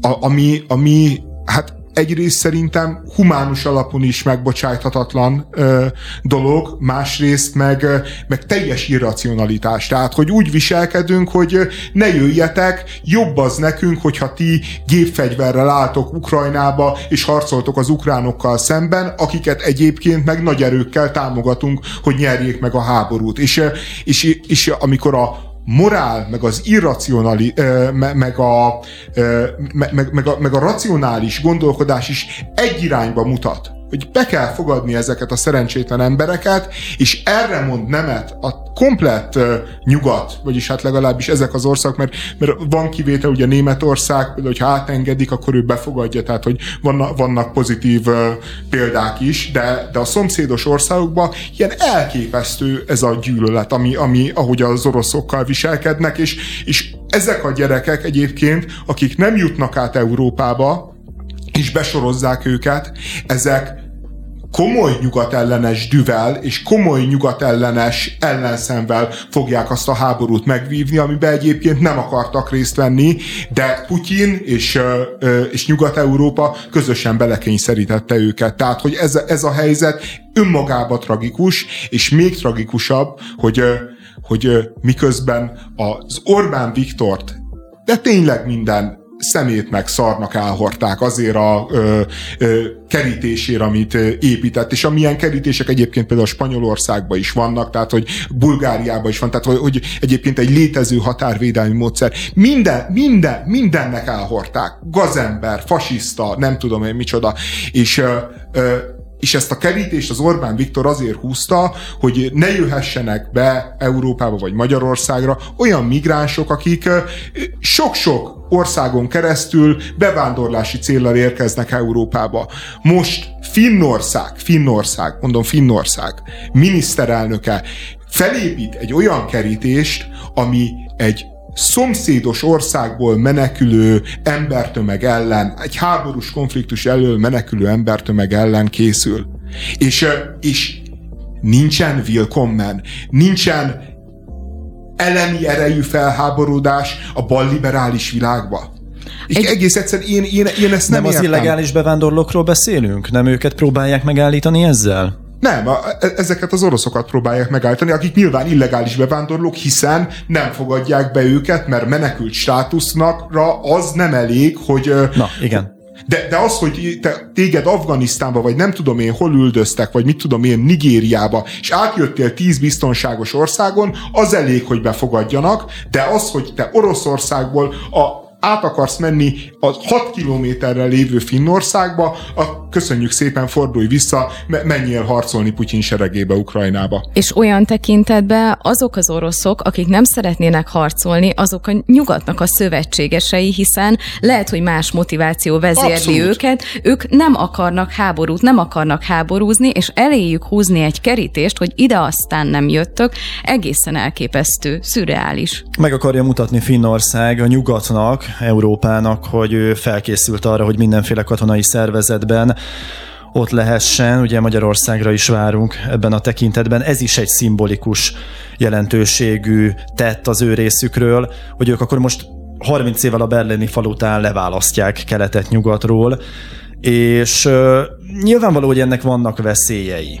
Egyébként 2001, 2021 novemberében az ellenzéki jobbközép Finnországban elutasította a kerítésre vonatkozó javaslatot, hogy ez egy populista javaslat, és hogy hát gyorsan felejtsük el, csak aztán gyorsan és A jobb közép utasította el. Igen, Most igen, meg igen. egy baloldali párt javaslatára a teljes Mindenki beáll meg, politikai spektrum támogatja. A helyzet gyökeresen megváltozott. Erről kell beszélni, illetve arról, hogy a tiltás, az, hogy valamit leválasztunk valamiről, akár jogi, akár területi szinten, az jelente végleges megoldás. Én továbbra is azt mondom, hogy ez egy szimbolikus tett. Ahogy a Turul esetében is szimbólumokról tudunk beszélni, mert ilyen akadályok építése az a migránsok szempontjából nem lehet akadály, aki valóban el akar jutni Finnországba, az szerintem meg tudja ezt tenni, csak éppen veszélyesebb terepre fog merészkedni, és veszélyeztetni fogja az életét. Illetve ezek az átkelések, ha nehezebbé válnak, akkor az az ember csempészetet is táplálhatja. Ugye alkoholtilalom idején alkoholcsempészet. Mindig... Jó, de azért ne becsüljük már le ezeket a kerítéseket, tehát hogy én értem, hogy nem tökéletes megoldás, értem, hogy ki lehet kerülni, de, biz, de egy ország védelmére, egy határ védelmére az a helyzet, hogy ez egy praktikus eszköz, és, és Finnország is ehhez nyúl, Magyarország is ehhez nyúlt, Trump előtt Amerika is azért nagyon sok kerítést épített, ugye Trump az még többet, a spanyolok is kerítéseket építenek, tehát hogy ezt mindig elmondják, hogy a, hogy a kerítés az nem oldja meg a migráció problémáját, tényleg nem oldja meg. Beigazuk van. De az, hogy ne segítene, és hogy ne lehetne általa jobban védeni adott határszakaszt, az egész egyszerűen szerintem nem igaz. Ahogy a munkácsi turul esetében is arról beszéltünk, hogy egy politikai, illetve egy háborús konfliktus az miként telepszik rá mondjuk az emlékezet kultúrára, az itt is megtörténik, és, és azt mondják a szakértők is, hogy ez a kerítésről szóló vita már nem arról szól, hogy ez most használ vagy árt, hanem mindig az a vége az egész narratívának, az az utolsó mondat, na de hát Oroszország mit tesz Ukrajnában? Hát látjuk, akarjuk mi ezt, hogy ezt Finnországban is megtegyék? A, említetted azt, hogy ez a NATO csatlakozását hivatott uh-huh. egy picit felgyorsítani. Azt mondjuk értem, ha jól tudom, Magyarország és Törökország nem, nem fogadta még el. Magyarországra értem, hogy szimpatikus lehet esetleg, hogy jaj, hát mi találtuk fel a spanyol viaszt. Orbán Viktor likes this.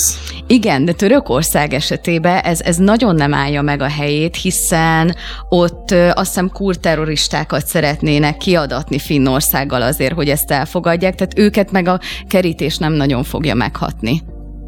Mindegy, én szerintem meg pusztán csak arról szól ez a dolog, hogy a, az emberiségen nagyon-nagyon vékony a, a civilizációs kultúrmáz. Nagyon-nagyon vékony, és amikor jó emberkedni kell, sok ezer kilométerről, kioktatni sok ezer kilométerről, akkor, akkor nagyon-nagyon tudja mindenki, hogy mi a humánus, meg mi a ö, tisztességes eljárás, amikor viszont már úgy érzi, hogy az ő nyakára megy a játék, hogy, hogy az ő élete, az ő biztonsága, az ő ö, jövője van veszélyben, akkor meg jöhet a kerítés is, jöhet bármi. Figyelj András, jobb emlékeik, illetve jobban emlékeznek a finnek a történelmükre valószínűleg, mint a magyarok. Ugye az oroszokkal ők nem ápolnak különösebben régi barátságot, sőt mondhatjuk, hogy rosszban van a két nemzet egymással. Ha emögött lenne egy társadalmi ellenállás, már mint a kerítés mögött, akkor tuti biztosan ez nem épülhetne meg, de miután ezt mindenki támogatja, mert valószínűleg utálják az oroszokat és félnek tőlük, így aztán ebben most könnyű beleállni egy populista döntéssel. Tehát Nyilván, Igen, nyilván a kérdést, várjál, hát de, de, de ki a hibás? Most a társadalom a hibás, vagy azok a politikusok, akik elhitetik a is, néppel, is, hogy ez megoldja. Is, is, de ki hat, de ki hat kire? Aki, ellens, aki ellenséget lát abba az orosz fiatalemberbe, aki ö, azért menekül, hogy ne kelljen harcolnia ö, Ukrajnába, és ezt az embert visszadeportálja, hogy, mennyi, hogy menjen harcolni, az Nem, szerintem ez... lelketlen, Igen. hülye és gonosz. Járulékos veszteségként tekintenek rájuk, sajnos. Vegyél egy ijesztő alakot, például a bohócot. Állítsd, hogy valami titkos világösszeesküvés része. Ígérj bizonyítékokat. Mondd azt, hogy te vagy az igazság egyedüli birtokosa. A titkok tudója. Ez a siker receptje. De mi nem ezen az úton járunk. A Bohóc karmai közt egy szokásos, hagyományos, közéleti véleményműsor.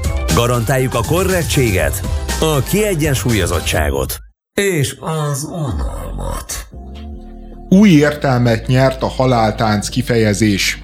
Eddig az elmúlással, a halál könyörtelenségével kötöttük össze, de a nemrég megözvegyült Berki Mazsi, a Dancing with the Stars-ban az együttérzés és a vulvár hullámain táncol hétről hétre. Legutóbb Bárdosi Sándort verte ki, aki élőadásban előbb egy félmosolyjal gratulált, majd amikor elfordult, látványosan öklendezni kezdett. Bárdosi Sándor reakcióját közel egy millió ember láthatta. Én nem tudom ebben a műsorban ki hogy táncol, illetve milyen szerződéseik vannak, és milyen gázsit kapnak a celebek. Ami nekem nagyon érdekes, hogy, hogy mindenki kiborul attól, hogyha kiesik ebből a műsorból. Ez nagyon furcsa, ugye beszéltünk korábban Rubin Tréka kieséséről, ő sem fogadta ezt szépen, de hát ehhez, a, ehhez a, az esethez mérve abszolút kultúrált volt és a nyomorúságos egyébként ebbe az egész bárdosiba, most, most túl, túl azon, hogy, hogy ezt a bohóckodást így komolyan venni, tehát hogy úgy csinál, tehát hogy a bárdosi az, az úgy viselkedik ebbe a Dancing with the Stars-ba, ami, ami, ahol nem profitáncosok, hanem celebek ügyetlenkednek, és, és, és valójában egy ilyen nagy játék, meg, meg sok embernek valamiért ez még még szórakoztatás is. Tehát, tehát, hogy ő úgy viselkedik ebben a helyzetben, mint mint a John McEnroe a Wimbledoni döntőkben, amikor ö, tényleg a csávó, az, az folyamatosan minden labdán vitatkozott a bíróval, minden hisztizett, stb. De értette az ember, hogy ő Wimbledoni bajnok akar lenni, és, és az egy nagy dolog, és egy nagy teljesítmény, és volt mellé egy, egy világklasszis teniszezőnek a teljesítménye és a tudása. Ez egy eszköz volt, bocs. Az egy eszköz volt. És, és nyilván egyébként egy eszköz is volt. Kettős de... eszköz kizökkentse az ellenfelet, illetve hogy magát felspanolja és visszahozza arra a koncentrációs szintre, ahol a legjobban tud játszani, ahol visszakerül a flóba.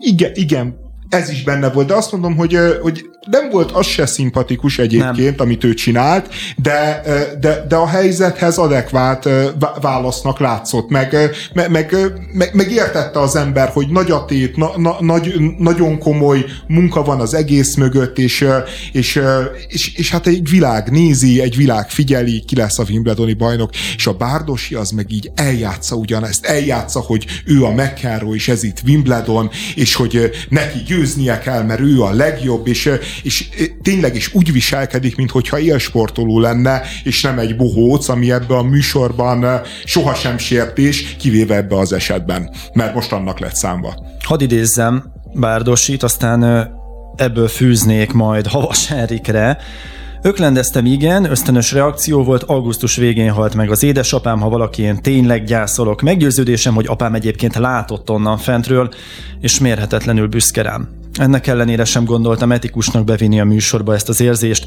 más pedig beleviszi ezt a műsorba. Most tényleg nem a gyászán akarok gúnyolódni, de azért jutott nekem Havas Henrik az eszembe, mert ő az egyik talán Activity műsorban akadt ki azon, hogy Fekete Pákó bevitt egy ilyen csoki szerszámot, péniszt, péniszt. és elképesztő tirádát csapott le ott Havas Henrik, hogy hát ez, ez, ez a szórakoztatásnak ugyan már milyen szintje, kikéri magának, ő nem fog egy műsorban szerepelni olyanokkal, akik ilyesmit hoznak, hogy ezt most vegyük a szánkba, fúj, és akkor mindenki ott ledöbbent miközben ő ennek az egész játéknak, ennek a bohóckodós, szórakoztatóipari gépezetnek ugyanúgy része volt, ugyanígy egy alkat része, mint egyébként Fekete Pákó, és milliószor ő is áthágta ezeket az etikai szabályokat, már ha ez egyáltalán etikai szabály, szerintem a TV2-n egyáltalán nem, ott bőségesen belefér, és, és, és mégis ezt a kétarcú játékot űzte itt. Na most Bárdosi Sándornak azt kellene megértenie, hogy ő is egy narratívának a része. Ő próbál úgy viselkedni, mint aki nem viszi be a gyászt a műsorba, miközben ugye olimpiai ezüstérmes birkózó csak ezzel az eredményével, amit a magánéletben elért,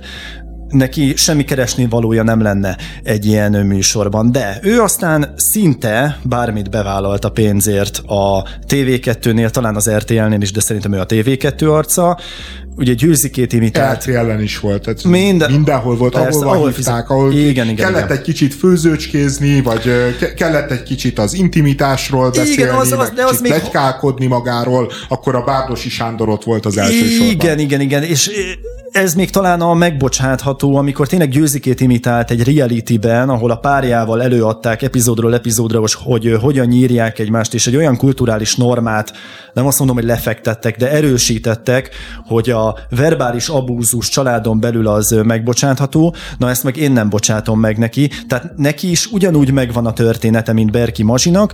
Ez Ott... nekem nincs meg, mi történt?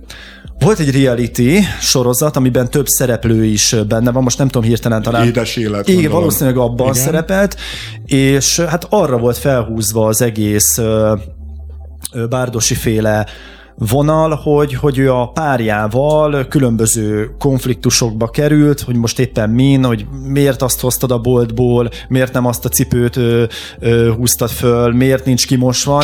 és, és folyamatosan ment az alázás, és ja. ilyen útszéli módon beszélgettek egymással. Tehát aki, aki ebben játszik, aki így elfogadta a játékszabályokat, és csak emiatt lehet ott egyáltalán meghívottként egy ilyen műsorban, az nagyon gyorsan fogja be a száját, amikor Berki Mazsi esetleg előveszi ezt a gyászkártyát. Abszolút egyetértek veled, pontosan ugyanazt csinálja, sőt, még húz rá egy lapot, azt mondja, hogy akkor itt versengjünk abba, hogy kinek nagyobb a gyásza, ki éli meg mélyebben, hogyan, stb. stb. Ez talán még, még az egészet rontja. Ha csöndbe maradt volna erről a gyászról, hogy egyébként mellesleg, hát én is elvesztettem valakit, de ugye így fogalmaz, ha valaki én tényleg gyászolok. Apám egyébként látott onnan fentről, tehát ilyen plastikusan, költőien fogalmaz. Nagyon ízléstelen, nagyon ízléstelen. Próbálja eladni előad. magát utóbb, tehát miről szól ez a történet.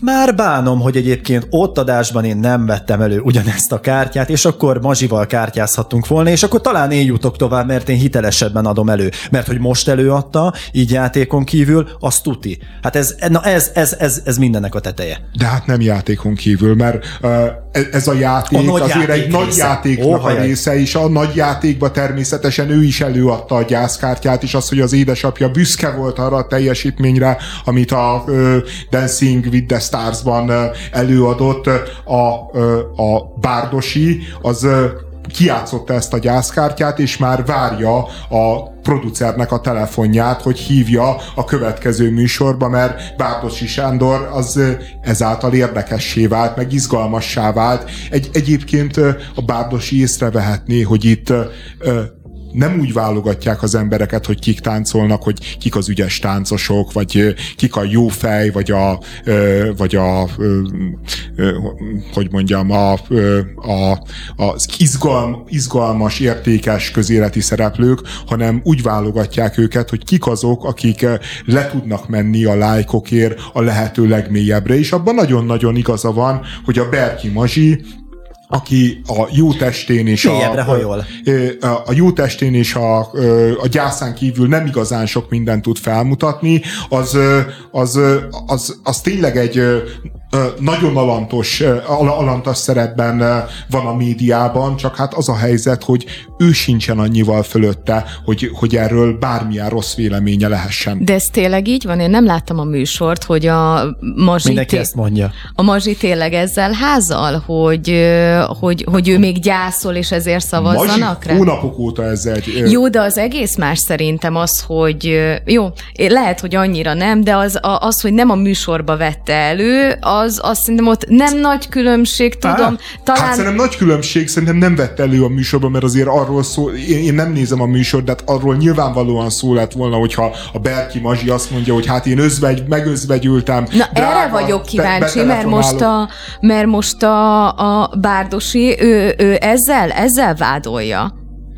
De hát de, de nem azért, hanem szerintem egész egyszerűen azt a kulturális szerepet vá, vá, vádolja meg, ami azért győzte őt le, mert, mert folyamatosan fenntart a maga irányába egy, egy ilyen gyászhangulatot. Szerintem a Sándor úgy gondolkodik, bár nem akarok a testében megjelenni, mint elme, de mindegy, hogy, hogy Berki Mazsinak valószínű már lejárt volna az órája, és ő kikopott volna ebből a celeb társadalomból, miután ugye meghalt a kedvese, akinek a hátán felrugaszkodott, ki tudja milyen magasra, de azáltal tud még mindig a felszínen maradni, hogy folyamatosan kiátsza ezt az említett kártyát. És szerintem ő ezt kéri számon, hogy egyáltalán mit keresel itt, hogy nekem ellenfelem lehetsz. Jó, és a legnyomorultabb egyébként a Bárdosiba, hogy, hogy ő ugye azt mondja, hogy a Berki Mazsi kiátsz ezt a kártyát, hát azért lássuk, a Berki Mazsi az nem egy népszerű celeb.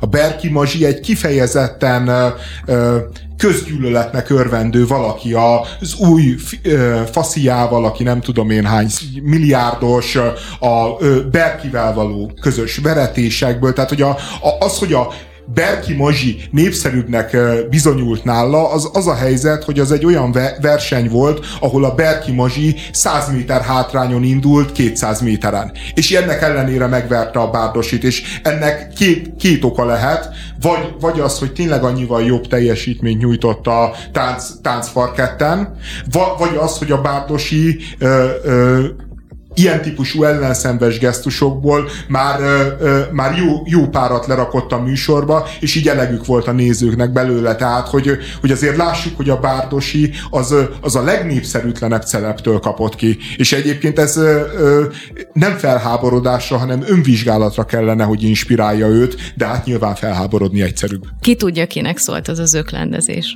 Hm. És hát óriási felháborodást keltett a PayPal új felhasználói szabályzata is.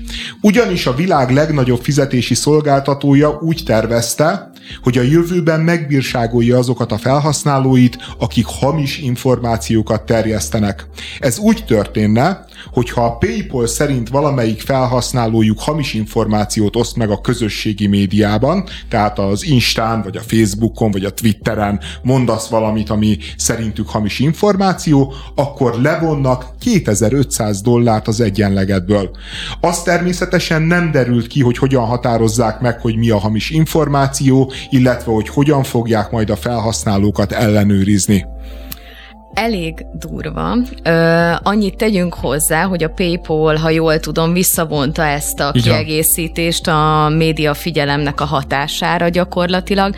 Ö, de ha, ha jól, jól tájékozott vagyok, akkor olyan viszont történt, hogy befagyasztottak számlákat uh-huh. hasonló indokból kifolyólag. Én nem tudom, én azóta, mióta elolvastam ezt a hírt, azon gondolkozom, hogy Mégis kinek képzeli magát a PayPal, hogy, hogy ő bírságokat szeretne kiszabni, meg, meg számlákat befagyasztani? Számomra egészen elképesztő, hogy valaki ennyire nem tudja a helyét a, a világegyetembe.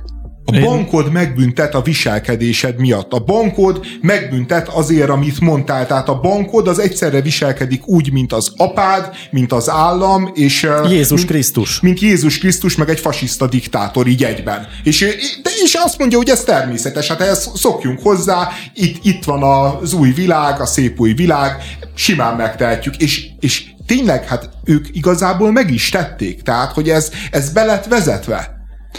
Anno az alkohol árának emelésénél John Stuart Mill, ez a példa jutott eszembe, bűnadónak nevezte ezt, mert az állam anyagilag megbünteti az embereket az általa helytelenített társasági időtöltések minőségért, és talán ezt nevezhetjük ugye a PayPal esetében beszédbűnügyi adónak is ezen analógia kapcsán ugye a téves gondolkodás adója lenne ez, vagy lehetett volna ez, a pénzeszködőzők lefoglalása egy téves meggyőződésért, vagy talán annak egyik előlege. Valójában egy, egyébként, amit ez a PayPal javasolt, bármilyen röviden is összefoglalva, az érzésem szerint rosszabb, mint a bűnadó. A bűnadókat általában demokratikusan választott kormányok állapították meg. Itt pedig van egy magáncég, ami arról fantáziált, hogy majd megbírságolja az embereket vélt vagy valós antidemokratikus kijelentésekért. És hát ez ugye már a szabadságosság, a szabadságnak, az igazságosságnak a, az áthágása, ez, ez, ezzel tényleg nem lehet érzésem szerint egyet érteni. Ugyanakkor próbálom megérteni a Paypal-t, hogy miért akar Jézus Krisztust játszani, egy ilyen gazdasági környezetben. Ugye látjuk azt, hogy ez a neoliberalizmus kedvez ezeknek a nagy cégeknek, multinacionális cégeknek, és vagy a lobby erejét növeli egy cég, és akkor több pénzt költ arra, hogy meggyőzze a politikusokat, hogy neki van igaza, vagy pedig élen jár ilyen forradalmi változtatásokban, hogy, hogy egyfajta precedenst teremtve majd egy új világ eljövetelének ö, zászlója legyen, vagy a zászlóját kitűzhesse rá, és azt mondhassa, hogy akkor ez az új erkölcs, én fektettem le először a szabályokat, és én mondom meg, hogy ki a kapuőr, hát persze, hogy én vagyok. És már rögtön az állam helyébe is akar lépni. Én nem tudom, azon is gondolkoztam, hogy nem-e a tipikus céges jó emberkedés van ennek a hátterébe, csak ugye egy banknak, egy ilyen szolgáltatásnak van valamilyen eszköz a kezébe. Lehet, hogy butaság, de mi van akkor, hogyha a PayPal úgy gondolta, hogy ez egy népszerű mondás lesz, hogy igenis megbüntetjük a hírhamisítókat, akik hamis állításokat terjesztenek, és mi van, hogyha azt gondolta, hogy ez népszerű lesz? Hát biztos és... ezt gondolták. Hát szerintem egy egyetlen cég sem vállalna be népszerűtlenül egy, egy ilyen döntést. Hát ők azért vállalták be, mert azt gondolták, hogy egyrészt pénzt csinálunk, azokat a 2500 dollárokat jó lesz eltenni, másrészt meg politikát csinálunk, és formáljuk a világot, harmadrészt meg, meg, meg, meg iszonyú társadalmi szimpátiát fogunk generálni, mert azt mondják az emberek, hogy na végre a fake news világban itt van valaki, aki elhozza a megoldást, és és, és erre az egész problémára, ami itt a posztmodernben kialakult, pontot tesz. De hogy nézhették be ennyire, hogy gyakorlatilag a szabadság ellen akartak valamit bevezetni, hogy ez majd tetszeni fog az embereknek. Mert hogyha különböző cégeknek a hasonló kampányait, a, a jó emberkedéseiket vizsgáljuk, azoknak ugye nincsen tétje gyakorlatilag. El akarja mondani, hogy hogy él, de nem, nem rendel mellé tétet, hanem csak azt mondja, hogy fogadd el a melegeket, a transzneműeket, stb. stb., de, de ők ennél sokkal messzebbre mentek. Hát ez a lényeg igazából, hogy az elmúlt hetekben a PayPal korlátozta a Free Speech Union és az Ask for Them számláit. Tehát ebből kiindulva én arra következtetésre jutottam, hogy a szólásszabadság védelme az a gyűlöletbeszédnek ezek szerint egy formája, mert itt azt kellene definiálni, hogy mi az a félretájékoztatás, hogy mi az a gyűlöletbeszéd. Azért ezek nem semleges kategóriák, hanem erősen átpolitizált kifejezések, és mint tapasztaljuk nap mint nap, az elit által elfogadhatatlannak tartott beszéd és eszméknek egyfajta leírása, vagy legalábbis így lehet megközelíteni ezt. Va, egyesek szerint a félretájékoztatás az például a klímaváltozásról szóló narratíva megkérdőjelezése, vagy a transzneműség vagy az iszlámvallás kultuszának bírálata egyesek szerint gyűlöletbeszéd. Most ilyen transzfóbiának vagy iszlámofóbiának. Nincsenek meg ezek a határok. A vók nyilván meghúzza a határokat, de abból meg kérünk-e ez a kérdés? Most egy dolog, hogy nincsenek meg ezek a határok, de hogyha meg is vannak, akkor sem helyes, hogy e, egy ilyen típusú döntést azt ugyanannak a szervnek a kezébe rakjuk le, aki egyébként a büntetésnek a végrehajtója, tehát ilyen kvázi ilyen modern bírókat hozunk létre, és harmadrésztről az meg végképp nem megy, hogy ebből a, a, a, a társadalmi legitimációt kivonjuk, mint hogyha nem lenne rá szükség. Tehát, hogy, hogy nincsen mögötte törvényhozás, nincsen mögötte választás, nincsen mögötte népakarat, hanem, hanem ez a jó emberkedés, az elit elitnek a jó emberkedése, amikor azt kérdezted, hogy miért nézték be. Én szerintem azért nézték be, mert ezeknek az embereknek, akik ezeket a nagy multinacionális cégeket igazgatják, és, és, és ezek olyan hatalommal rendelkeznek, mint a miniszterelnökök, vagy még nagyobbal, mert még nehezebben elmozdíthatók, még kevesebb felügyelet van rajtuk, még kevesebb egyeztetésre, meg, meg média átvilágításra vannak rákényszerítve, hogy ezek az emberek olyan mértékben vannak elszakadva a normál napi valóságtól, hogy, hogy fel sem fogják azt, hogy egy átlagos ember hogy gondolkodik, mit érez, mit szeretne, mit akar. Ők, ők már e, egy világelitnek a részei, bunke, bunke, vastag bunkerek vannak a villáik alatt, ezeket a villákat óriási kőkerítések veszik kör, körül, és, e, és e, a világhoz annyi a viszonyuk, hogy így naponta egy-két tweet elejéig elmagyarázzák nekünk, tömegeknek, hogy hogyan is kéne élnünk, hogyan is kéne gondolkodnunk, mit is kéne csinálnunk. Ez a szilíciumvölgyi elit végtelenül arrogánsá vált, és ez a folyamat talán még visszafordítható lenne, ha a politika közbelépne, de amiatt, hogy a politika nem lép közbe, hanem mélyen kussol, az az mutatja számomra, hogy már ki van fizetve a politika, és innentől tényleg nincs megállás. Valószínűleg igazatok van, de azt se hagyjuk figyelmen kívül, hogy nem bankként funkcionál a PayPal, hogyha jól tudom, de mégis rendelkezik a, az átutalt összeg felett. Tehát ezeknek a, a cégeknek országonként változó amúgy, hogy milyen szabályozásoknak kell megfelelni, de azért ez nem úgy van, hogy azt csinálnak, amit akarnak, és ő bármiért büntethet, és zárolhatja a számládat, vagy esetleg levonhat de róla. Megcsinálhat, de megcsinálhatja. Hát, figyelj, Az azért zár- merték beemelni, azért merték ezt beemelni, mert, azt, a, mert a hatályos amerikai törvények szerint ők ezt megtehetik. Mhm. Uh-huh. Tehát e- ez a durva az egészben, hogy, hogy hogy, hogy simán megtehetik. Minden gond nélkül. Tehát ezt bevezethették volna. Tehát Amerikában a szabályozás engedi, hogy a bank mindenféle indoklás nélkül, hogy a, vagy az magán, általa magán ki... cég, igen, uh-huh. engedi. Persze. engedi. Hát, hát te most- használod ezt a szolgáltatást, ő meghatároz egy szabály keretrendszert, és neked azon belül van játéktered. De az is definiálva van, hogy mondjuk ha szolgáltatást vásárolsz, akkor, akkor ott is van egy külön szerződési Tehát gazdasági feltétel. etikai szabályokat hiányolsz ebben abszolút, a folyamatban. Mhm. Abszolút. Mert Nekem elég lenne az, ha ez a politikai elit egyöntetűen, tényleg egyetértve kéz a kézben ráütne az asztalra, hogy na itt azért állj. És ez, ez nem történik meg. nem történik meg, pedig a szabad világnak egyébként az alapja. Tehát, hogy, hogy ha, ha ez nincsen, akkor az egészről nincs értelme beszélni, meg, meg, meg, meg nincs értelme bármifajta erkölcsi alapon moralizálni, mert, mert azt lehet akkor mondani, hogy jó, hát a, aki megteheti, megteszi, az erősebb ku, kutya az kufircol, ez a világ rendje, és, és akkor így, így éljünk így, de hát a szabad világnak az az alapja, hogy mindent lehet vitatni. Mindent. Még azt is, hogy kettő meg kettő az négy. Ezt, ezt e, e, a Rákosi korszakban volt olyan film, ami egy- egyébként azt mondta, hogy kétszer kettő, négy, néha öt, még ott is belefért. Hamisítás?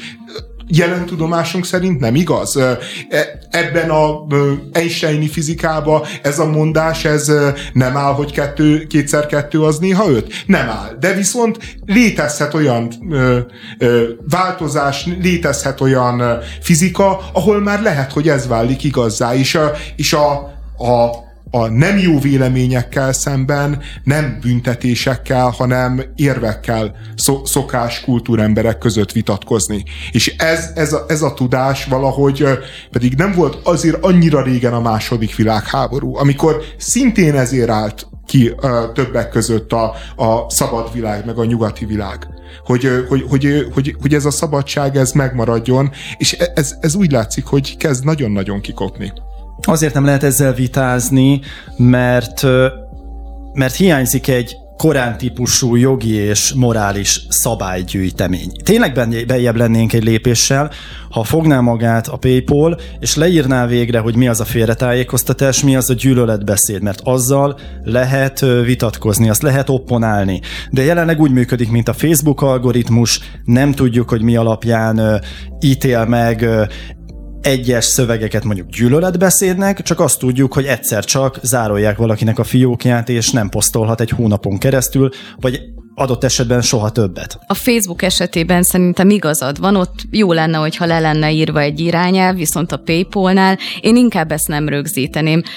A PayPal Lássa ne el- vizsgálja, ne vizsgálja Abszolút. már azt, hogy mit csinálok én a Nem, Facebookon. nem, nem, ha vagy már, a- ha, ha már vizsgálja, írja le. De akkor ne vizsgál, meg, hogy ne vizsgálja. erről ezt és ezt Kikérem gondolom. magamnak, hogy vizsgálja. Kikérem magamnak. Lássa el azt a már feladatot, lássa el Ja, azt a azt is feladatot, amivel megbíztuk őket, kezeljék a, az online utalásokat, és onnantól kezdve lépjenek egyel hátrébb. Ne kutakodjon, ne kutakodjon a felhasználóinak az életébe, takarodjon el a hálószobájukból, takarodjon el a Twitter accountjukról. Ő egy pénzügyi szolgáltató, szolgáltasson átutalásokat és semmi mást. Köszönjük a figyelmet, holnap, holnap újra találkozunk.